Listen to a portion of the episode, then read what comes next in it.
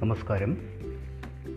വിശ്വമാനവികം ശബ്ദസാഹിതിയിലേക്ക് ഏവർക്കും സ്വാഗതം.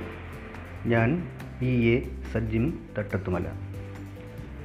നമുക്കറിയാം ഇന്ന് സ്കൂൾ തുറക്കുന്ന ദിവസമാണ് ജൂൺ ഒന്ന്.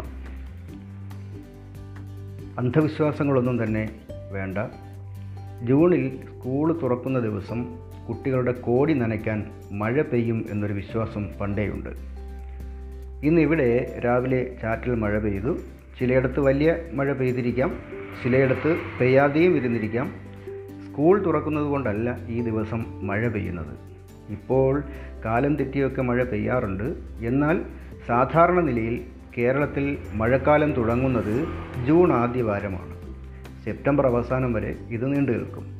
എന്നാൽ മൺസൂണിന്റെ വരവും പോക്കും പ്രവചനാതീതമാണ്. ചിലപ്പോൾ യഥാസമയത്തെത്തും ചിലപ്പോൾ നേരത്തെ ചിലപ്പോൾ താമസിച്ച് ചിലപ്പോൾ വരാതെ വരൾച്ചയും വരാം. ചിലപ്പോൾ കടുത്ത് പെയ്ത് പ്രളയമാകാം. ഇത് അവസാനിക്കുന്നതും സെപ്റ്റംബറിന് മുമ്പോ അല്പം കൂടി വൈകിയോ ആകാം. മൺസൂണിന്റെ പ്രവചനാതീത സ്വഭാവം ഇന്ത്യൻ കർഷകരെ വലയ്ക്കുന്ന ഒരു പ്രശ്നമാണ്.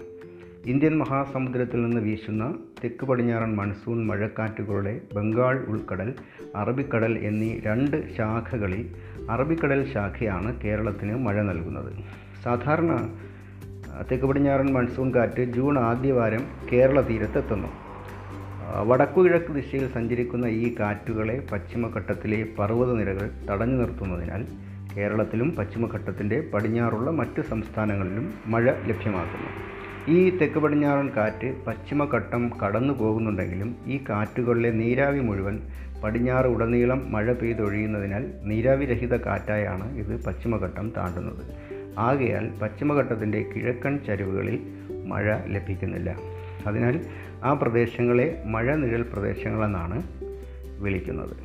അപ്പോൾ ഇത് കേട്ടല്ലോ. അപ്പോൾ ഇത് സംബന്ധിച്ച് നിലനിൽക്കുന്ന അന്ധവിശ്വാസങ്ങൾ. അതായത് സ്കൂൾ തുറക്കുമ്പോൾ എന്തായാലും മഴ പെയ്യും.